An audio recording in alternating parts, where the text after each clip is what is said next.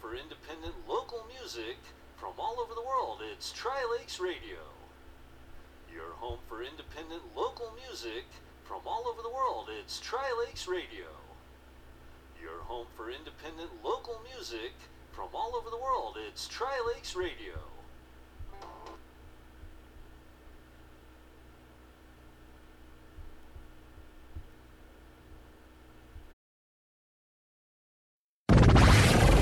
The station with the best, best, best, best, best music. Best music. I love the music. Love the music. Best music.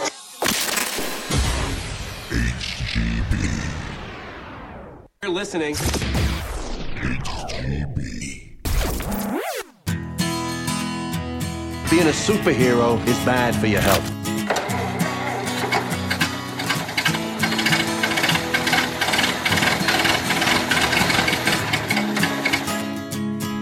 Now that you're here, why don't you stay a while? The coffee's all brewing here on Carla's Coffee House, HGB Canada. Stick around. We're going to have a good time tonight.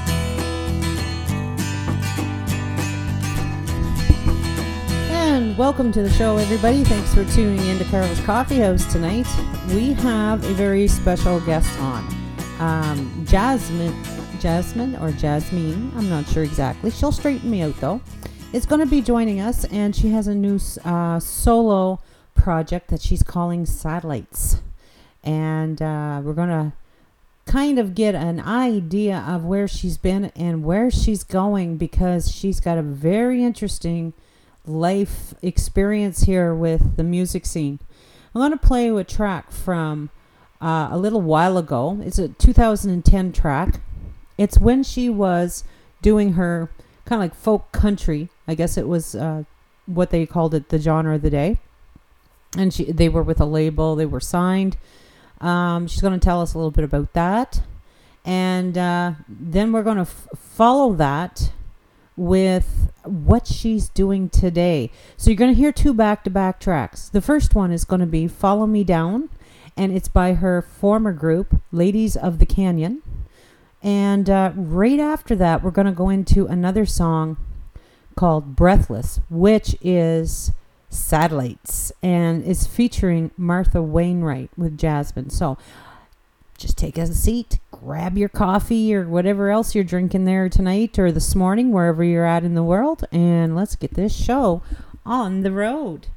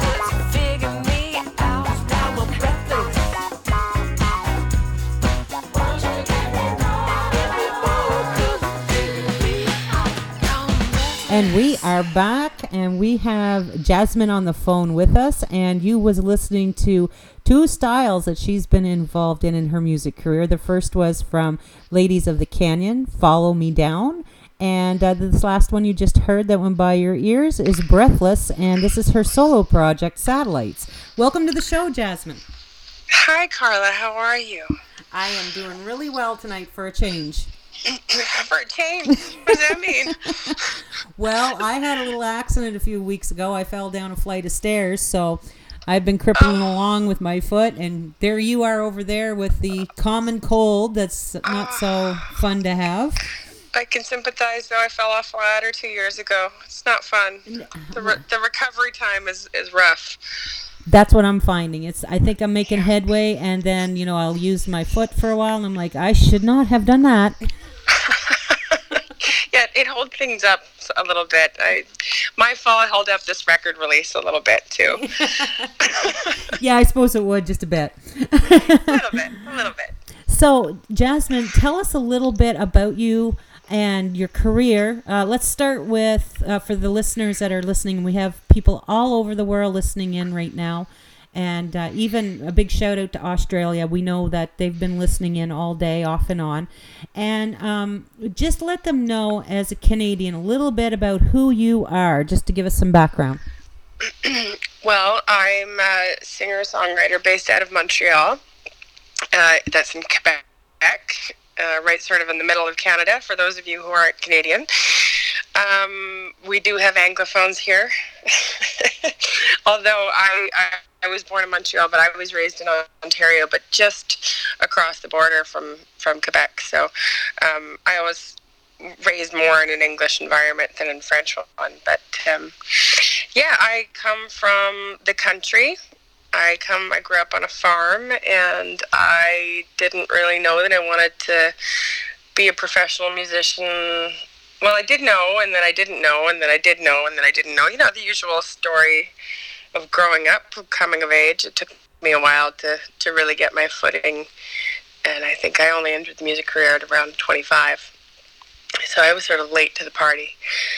And then my first band ended up being a country band that you just heard. That was uh, called Ladies of the Canyon. But that is that was three singers doing all sorts of things. You're all changing off lead vocals all the time, and it was a big eclectic mix, but far more country flavored than this. Now I'm focused more in a um, an R&B style, soulful pop, I guess. Yeah, and it's it is a big change now. When you started um, way back, and you got into the like country folk scene, um, was that something that you chose to do, or was it something people were just telling you you should be doing? Um, that band with, with Ladies of the Canyon, we did a lot of um, we did a lot of everything for a while, but there was definitely more of a, an influence of folk and alt country at the time. I think we were listening to a lot of Lucinda Williams and Willie Nelson and Johnny Cash and and but then Emmylou Harris and then Gram Parsons and a lot of rock and roll and stuff too.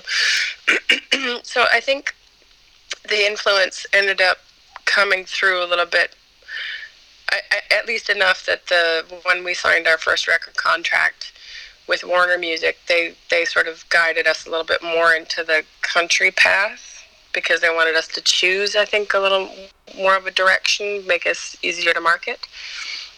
So then we committed a little bit more to country, but then on our second record with that band, we rebelled more and kind of gave dug into the '70s rock vibe a little bit more.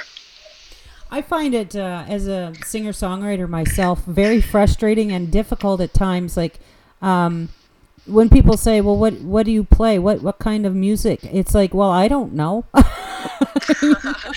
Yes, I know. I, I share that frustration too. But unfortunately, all marketing uh, executives like to put everything in a box, and and people, I guess, need to put it in a box too because they don't really know. We all need to liken it to something else to be able to say, "Oh, well, would I like it? What does it sound like?" And you have to come up with a number of terms, right? I, I I don't know. I guess when when I think of what I'm doing now, I would say that I'm a little bit more into like Marianne Faithfull meets Roberta Flack in a way. I don't know. Yeah, because there's so many subgenres now too. Like you know, it's it's it can get confusing, and uh, but I mean, you have to label it with something because music it evolves, it changes, it takes like um, influences from a certain decade or era and a, a certain genre type, and it it evolves as the songwriters and our society evolves. It does evolve, but I think also um, a lot of younger listeners, um, their their qualifications of, of genre are different than ours. So, uh, you know, uh, Ladies of the Canyon, we did a lot of 70s rock. We did a lot of those kinds of things. We would pull out Led Zeppelin tunes and um, some Fleetwood Mac covers. And, and it was funny because, you know, we we played a Fleetwood Mac song and somebody was like, oh, that's a country song. I went, no, it's not. what era are you from that you think that that that Fleetwood Mac is country? You know, like that's really strange. But I kind of, I guess it kind of dawned on me that I, I, I suppose in the in the modern context, that's what kids are identifying as more of a country sound and less of a pop sound or less of a classic rock sound. They don't peg it the same way that we do.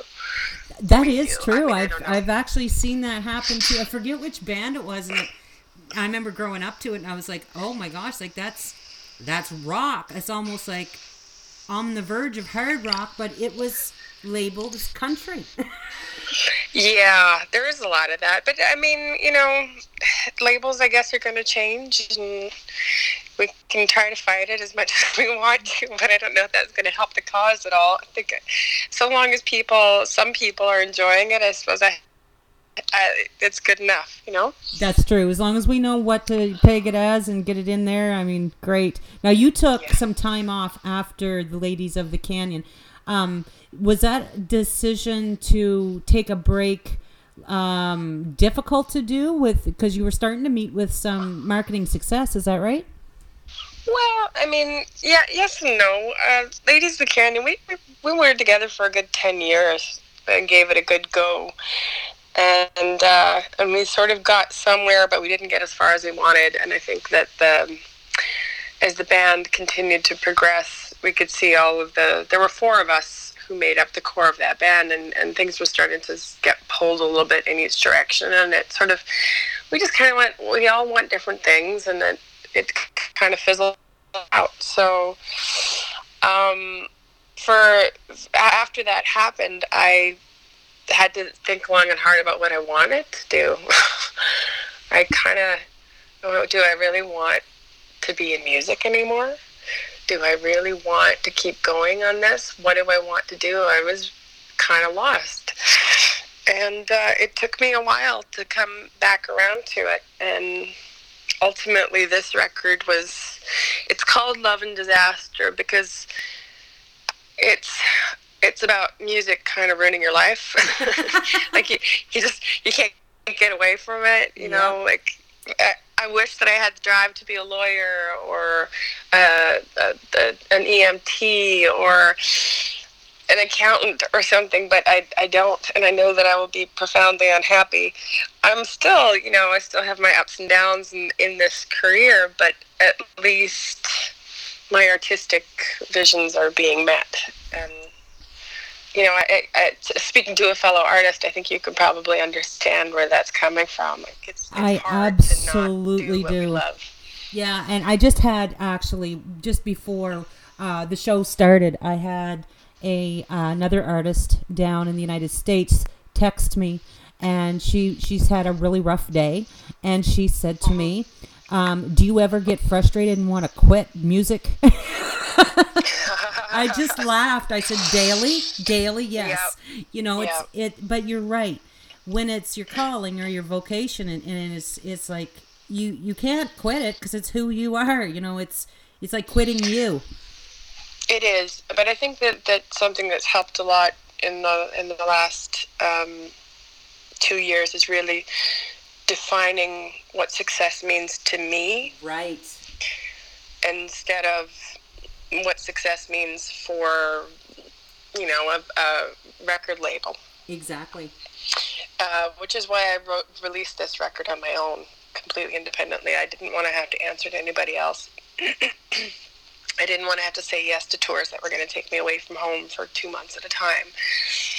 Um, not with a young kid at home, you know. Yeah. It's- I um, yeah. I success for me is I'm just trying to find a way to monetize my art enough that I can be comfortable. I don't have any grand illusions of being some massive star. That's not the goal. I really want to make the music that I believe in, that's real to me. I'm so glad you said that because that is one of the things that um, when I'm talking to other artists and, and they've asked me that question too, and I said, well, it depends on your on your definition of success. What do you find is successful?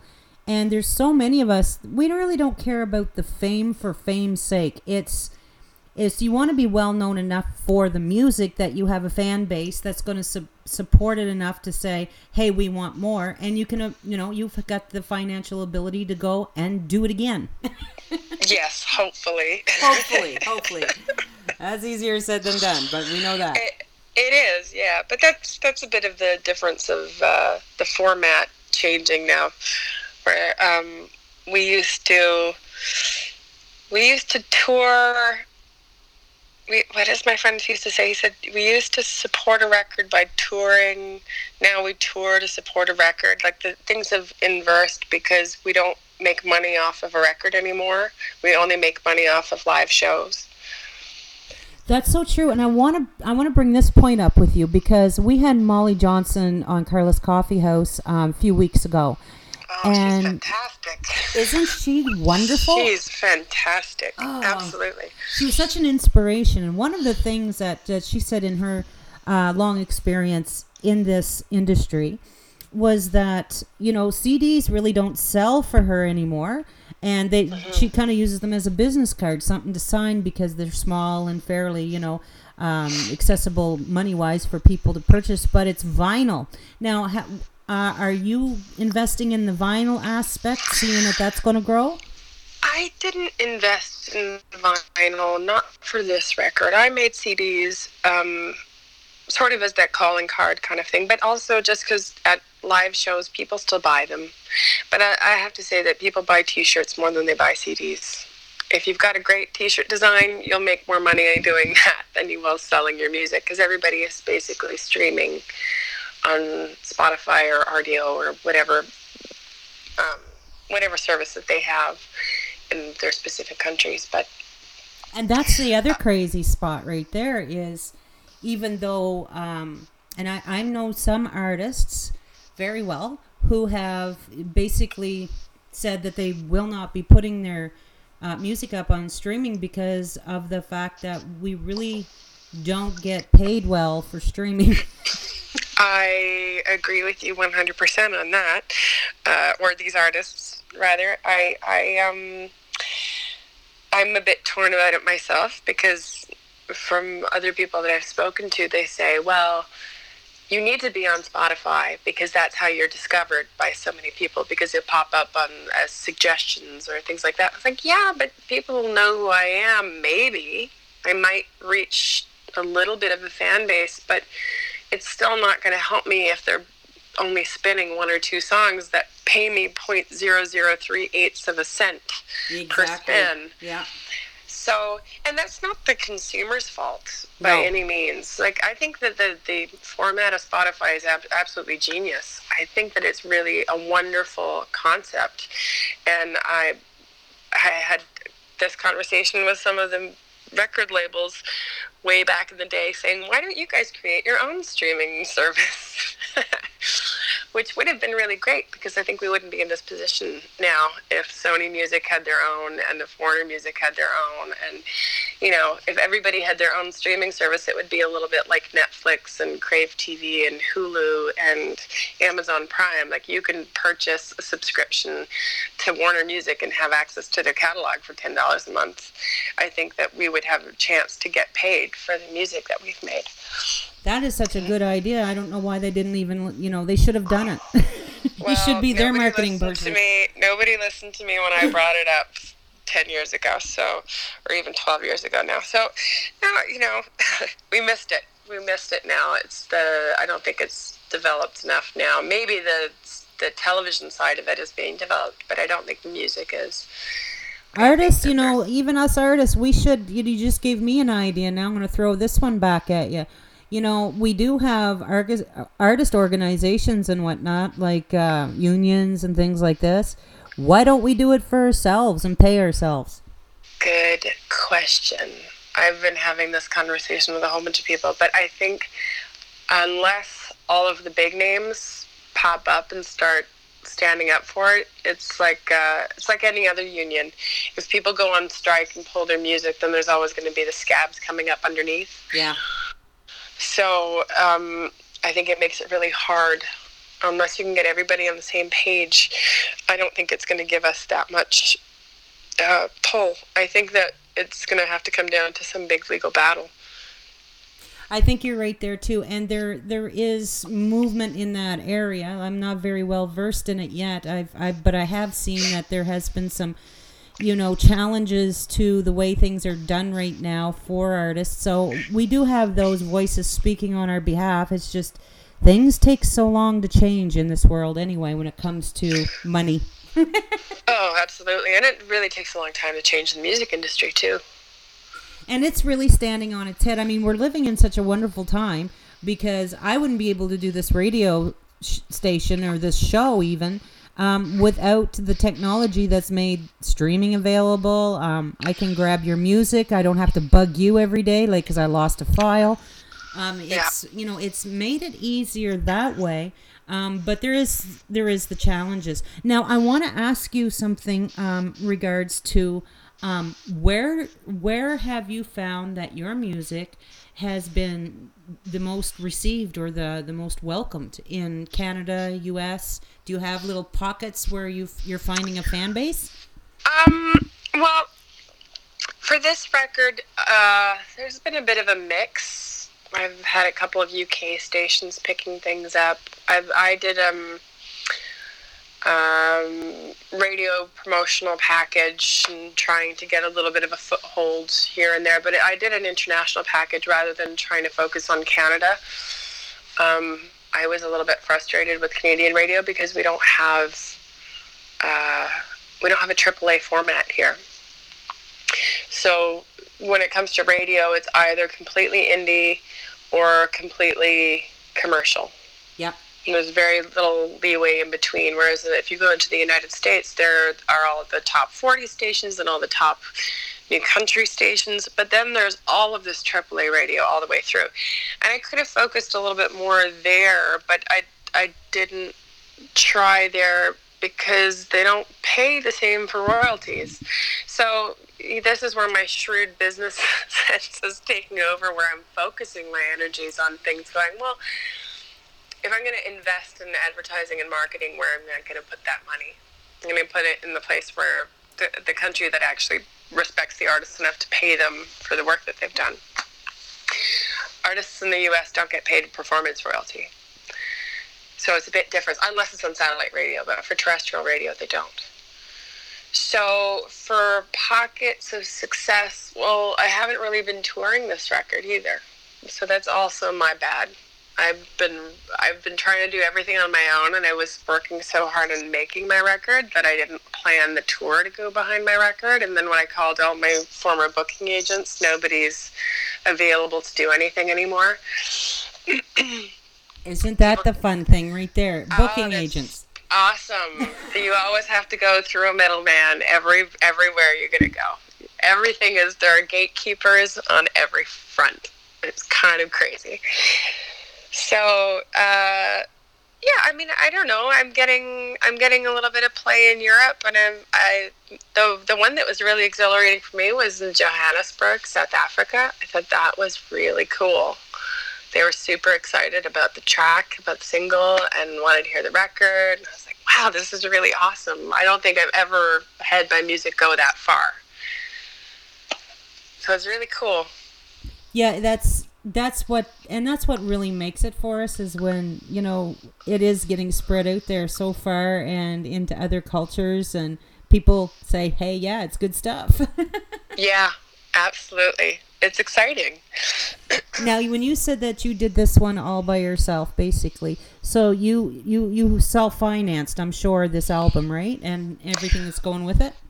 Well, not entirely. I did get a grant from the government of Quebec. There's um um it's called the Conseil des Arts et Lettres de Québec, and it is uh, literally the Council of Arts and Letters of Quebec, and they fund different artistic projects in film and writing and dance and theater and music. And so I applied for a grant and I received partial funding for this record, which really, really helped. I couldn't have done it without them.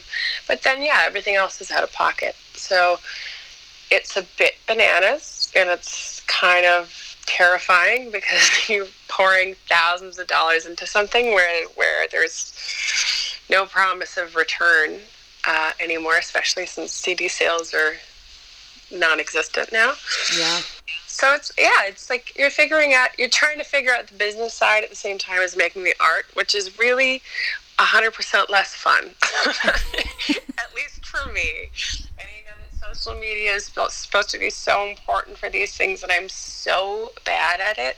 It's not even funny. I don't know if that's the generational thing or just where I'm at in my life right now. Uh, you know, I've just turned 40 and I was like, I have no desire to be on Facebook or Instagram and Twitter. And that's exactly what you need to do to put yourself out there for everything. But I feel like when I go on these things and look at other people's advertisings or, or band pages and things like that, I get annoyed when people post too much. Yeah. I, I don't want to hear from you more than once a week. know? Tell me all the great things in your week and go in one post. Great. Done. Okay. But otherwise it's you're being bombarded with things every day by like, I did this and I had this really great sandwich and coffee today while we were out on tour and we're doing this and you know, okay. There's there's more allowance when you're going out on tour and there might be more fun things that are happening, but I don't need to hear about the whole way around. Maybe that's just me. I don't know. Maybe the fans have a different perspective. Maybe I'm just jaded because I've done enough touring, and and I'm uh, getting old and I'm having my get off your, my lawn moment. I don't know.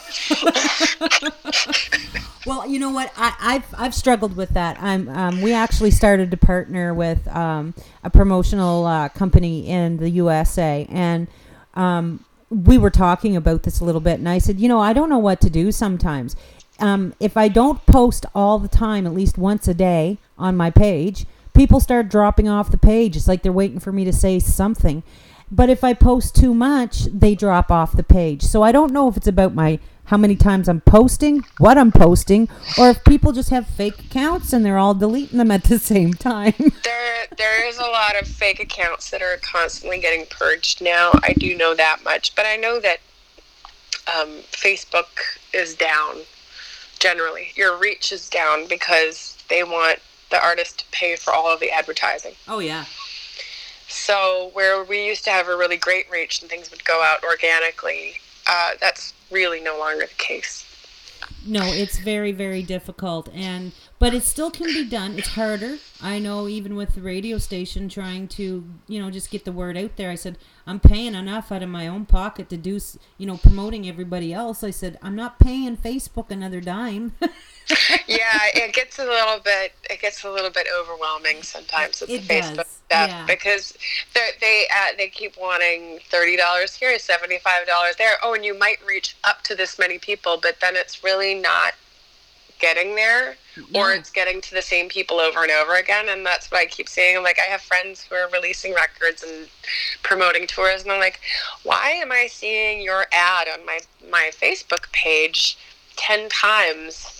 In the hour. Like this is kind of ridiculous. It's concentrated for these the wrong people. It Yeah. should be you know a broader reach, and I should only see one of your ad, not ten of them. So it's I don't know. I I also think that things are kind of changing too. I feel like people are paying a little bit less attention to Facebook and Instagram. Um, I, I don't know what the next new big thing is. I know the the maybe millennials are into Snapchat or I don't know what is that still a thing? Snapchat. I'm Apparently showing my age here. down too. Is it? Yeah. Maybe people will start engaging in real life again. That's the hope. I mean, I love the internet. It's wonderful, and I still love being able to communicate with people all the time. But man, is it really nice to just go and have a conversation face to face instead of seeing what somebody is doing. You know, that sugarcoating it all on on Instagram or Facebook with all the filters and everything like that. I think you're right. I think there is going to be. It's it's like any. It's like Christmas. You know, you you wake up in the morning, and all those presents are there. Let's pretend anyway that all these presents are there, and you open them up. You know, you, there, there's the excitement of it, and you use it for a while. Then it just becomes old. It's it's it's lacking something, and uh, it's that whole relationship that's built around that season. You know, the family dinners and visiting your friends, and that's what ends up you know you, you clue into that. That's what's really important in the end. And i think social media is going through the same growth spurt right now where it became it was new it was exciting. Everybody was like wow i could talk to anybody. But there's so many drawbacks to it now. And i find that there's a lot less well maybe it's just my facebook but i find that there's a lot less social on it now and a lot more business. Um, Yeah, you know absolutely. I, I just use it I just use it for like hey I want to tell you something. Yeah.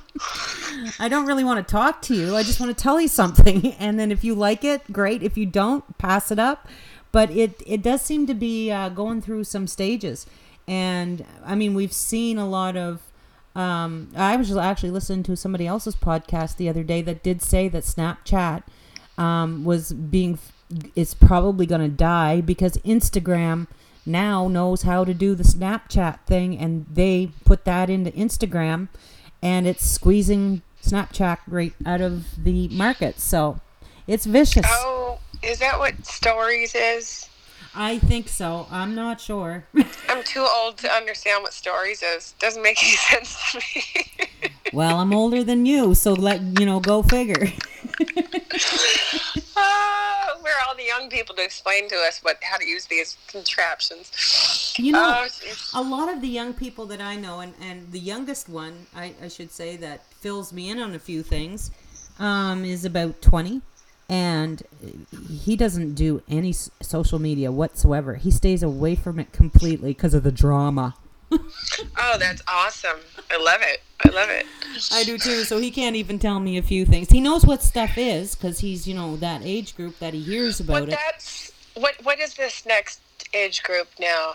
Uh, is, he's not a millennial anymore. If he's 20 years old, No. He's, uh, is he Gen Z or I? I don't even know what you would qualify that as.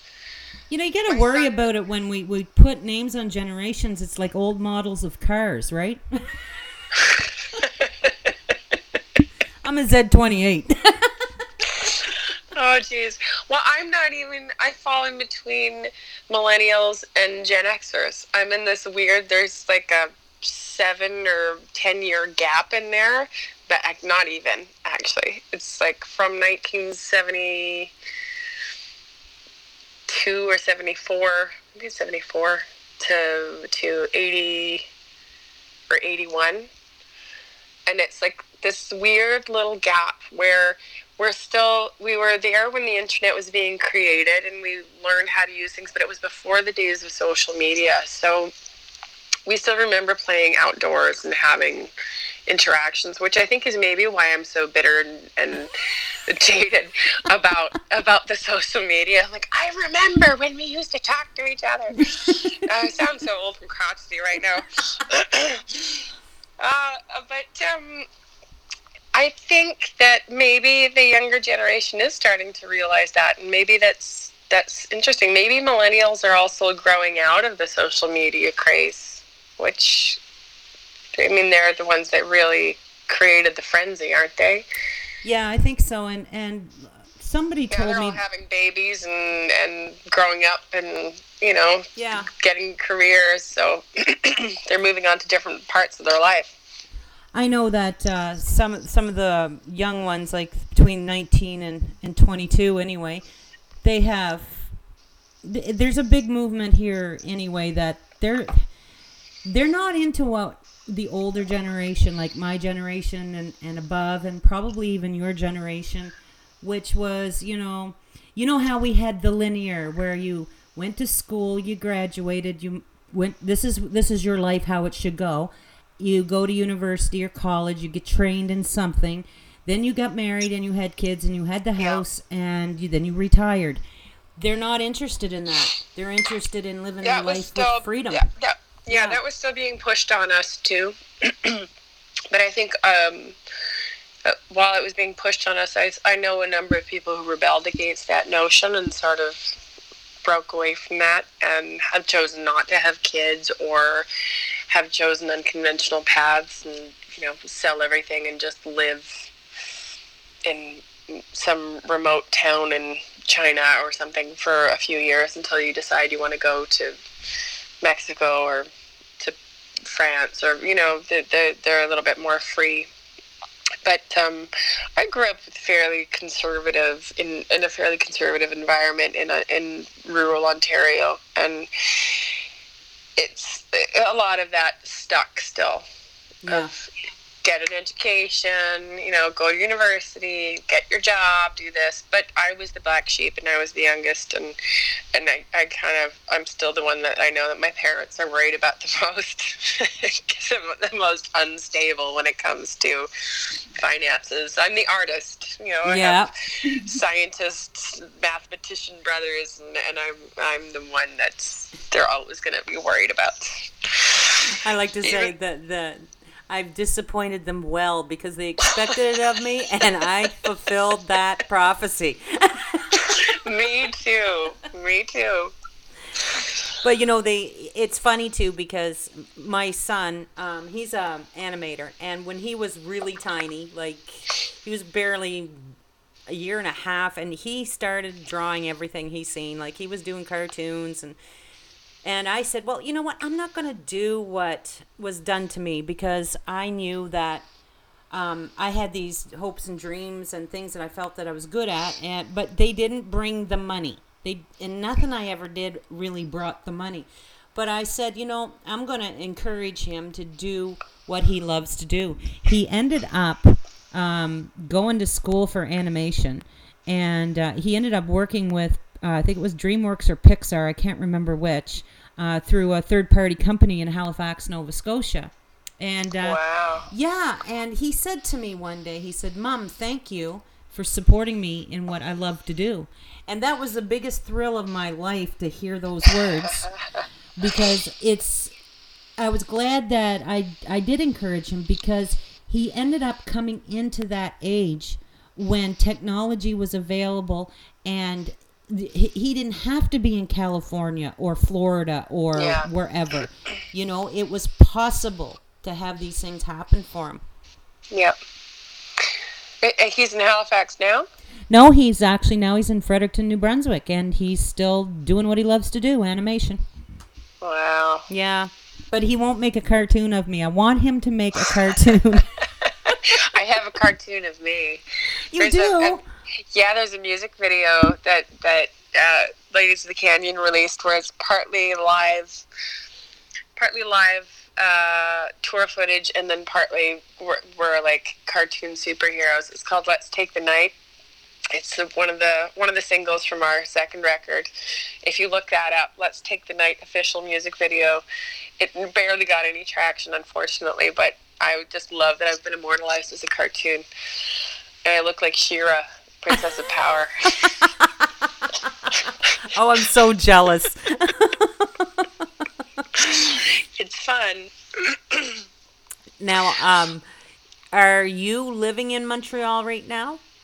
I am. I just bought a house here. Um, not not but not off the money that I make. Someone else's smart woman. My my husband, yeah. Well, you know, it's a mutual, it's combined effort. It's it's, it's family, That's right. and he is my drummer, so technically I employ him. So you know, Well, there. Now, see, you've got it. I love your the way your mind works. yeah.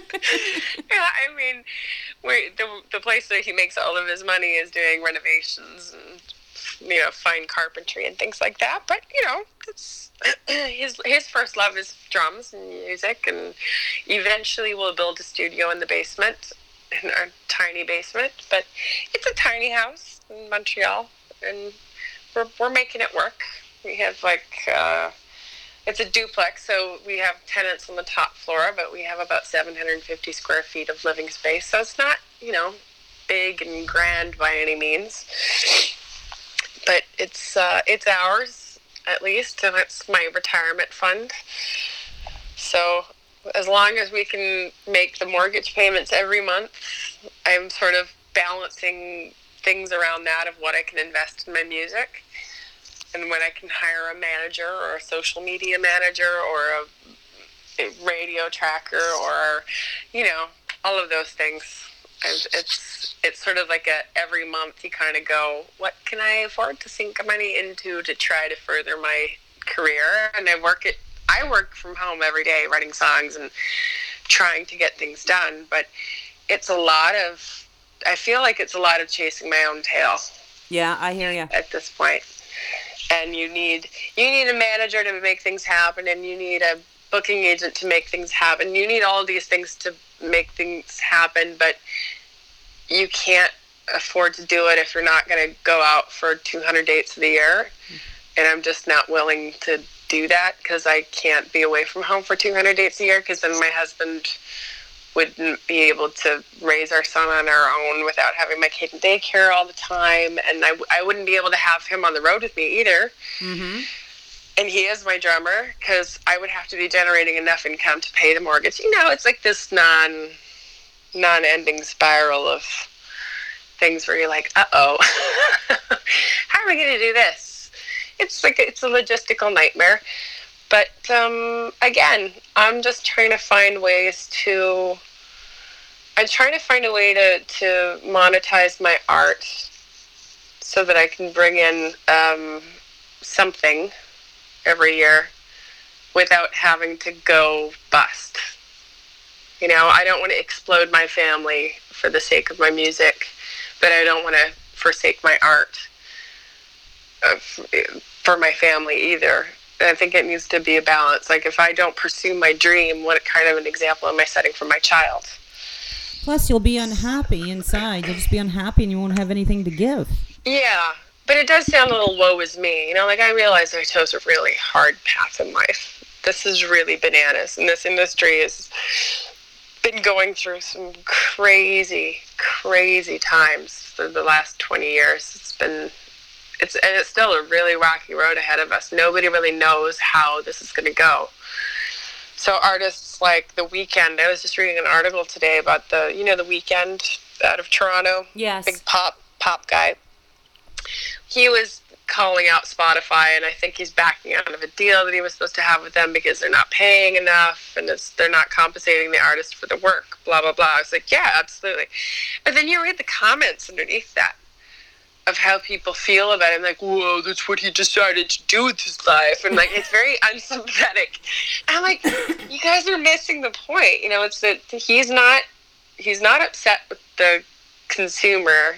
He's upset with them because they're not actually paying. And what he's doing is he's standing up for all of the artists. He is calling it out. He is trying to draw attention to it, which is a really good thing because if I spend ten thousand dollars to make a record and I can never make back the money that I put into my record, but some executive at a streaming site is making $150,000 a year on a paycheck. What's wrong with this picture? Exactly. And that's what that's what we're all concerned about. You know, it, it does it is very costly to put out this type of art and it's not cheap and I I don't know, people are are I find they're very easily offended today about everything. You know, you blow your nose the wrong way and that's just like wrong. Sorry, I just used that there just snuffing. No, I hear you. Yeah, and I hear it's it's difficult, and um, but that's what needs to be done. And if like my sister's a nurse, um, and I've got uh, um, a grandson that's you know, he's he's heading into being a teacher, and oh my word, like we think our we are we do we are in probably the toughest industry, but when you see these folks, there's nothing protecting them either. I mean, they can be going to work one day and the next day it's a layoff. And if you're in healthcare in Canada, where are you Oh, going to go? I mean, it's government funded. yeah yeah um but i think that there's more promise of a paycheck or a pension rather True than, enough. than you know that we have no pensions there's nothing there for us No, we would have to actually register as a yeah. We'd have to register as a build, uh, you know, and and making you know bringing enough cash con- consistently to be able to pay into our pension ourselves. yeah which is tough to do i mean but everything is going that direction now more and more um, everywhere you go everything is contract work you know from consultants in in aviation and whatever like everything is now based on contracts because there is less and less of that that's the whole political spiel of our big mess of a of a country and planet planet You said that so ultimately. politely. That was so nice. I know. um, well, you know, it's it is what it is. I have my thoughts on how to fix it, but I I think that ultimately I don't want to fight with people on things. I think we we've this is again coming back to the idea of social media. I think it's kind of ruined us and created a massive divide Yeah. uh, and it just furthers it, the the notion that there's a left and a right. And here's the thing: nobody thinks they're the bad guy. yeah, that's the truth.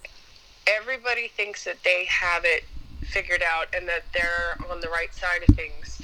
And we can't we can't have conversations with each other anymore because people get too upset.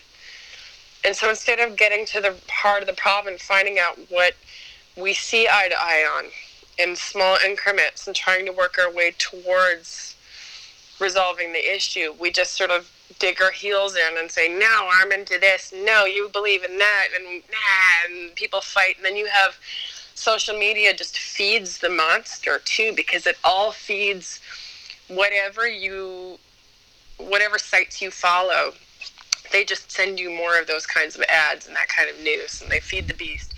And all of that kind of stuff is it's not based in really great journalism either.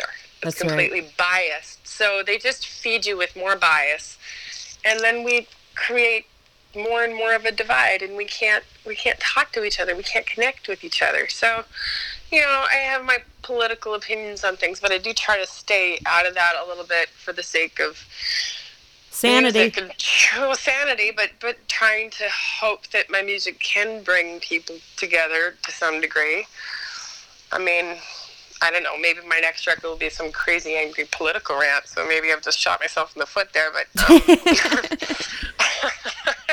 I don't know. Well, I know that question has come up to me before because it, uh, you know when I first started this, uh, well, you know what folk was like. Folk was the you know music of the people, and you talked about Yeah. things that mattered to you know the common person, right? And uh, they, I had written this one song, and um, they asked me what the meaning was, and I didn't want to tell anybody what it meant because it would have started a racket. So I just said, "Oh, it's just you know me doing what I do," and watering it down because I really um I in my because I feel like you with that because I want to I have an opinion yes but I know everybody else does but I'm trying now at this point in my life is to um open up the mind so that people can think for themselves cuz my goodness we're t- it's shoved down our throat what to think or react to all the time instead of Yeah. you know go towards and i'm hoping that I, my writing actually puts that out there a little bit but you know um some days i wonder if there's any point to it whatsoever Oh, I know. I share that. I share that thought. But it does. It, it there is a point to it, and it does make a difference. Um, it makes a difference. Like this this record that I wrote, I the way that I wrote this record was I did nothing but write lyrics for it, and I had a whole bunch of friends a whole bunch. I had five friends who came in and co-wrote. They did all the music. They did the melodies and the chord changes behind it because I needed to I needed to find my voice. I needed to find out who I was outside of Ladies of the Canyon. Yeah. And I needed to call my friends to do that because it was the only way for me to get back into music, which tortured me so much. And I didn't want to just keep writing the same song. And I, I had had a horrible experience with some people in Toronto that I was trying to write songs with. And it just wasn't working. And I was fighting about words and meaning and messages and songs. And um, this one guy made me so angry because it just doesn't matter if you want to be on radio. It doesn't matter. It's, songs are about nothing. And I'm like, yeah, you're right. I guess a lot of top 40s music is there's not a whole lot of message to it. There's not there's not a lot of meaning to it. And um, I was affected by that deeply, and I needed to go and pay careful attention to what I wanted to say. so I took the time and I locked myself up for about six months and I just wrote. I wrote poetry. I ranted. Um, I just I just wrote. I just let it flow without having to connect it to a melody in that time. And uh, the end result was having a collection of work. Some of it is more impactful than others, and some of it is more silly or whatever because I was in a sillier mood. Um, but I, I, I get this thing from a lot of women connecting to the lyrics, going, wow, I identify with this so much at the state that I'm at in my life. I am noticing it women from about 35 to 55 are coming up to me going, yes, I connect with this so much. The way that you speak about yourself, the, the moments that you're having, they identify with that. So when when people ask you about that and you're going, you know, what is it? What is it worth, or what? Sh- you don't know if you want to share it with them. It's it's worth it to share what you're doing and to put those words out there. You don't always have to explain the full meaning of everything. Let them take what they want from the song. Yeah, that's that's so true, and that's that's such a good point to to end this uh, show on today. And I want to thank you so much for being with us. And I've I always love having guests on the show because I learn so much from all of you. Now, can you tell people when they want to get your music how what's the best way to do it for you? Oh, geez. Well, I guess it would be trying to find me on, on iTunes or or Apple Music to buy it. I mean, if you must, you can go to Spotify. uh, I've also chosen a terrible name um, because so many other people call themselves satellites, so I'm really hard to find.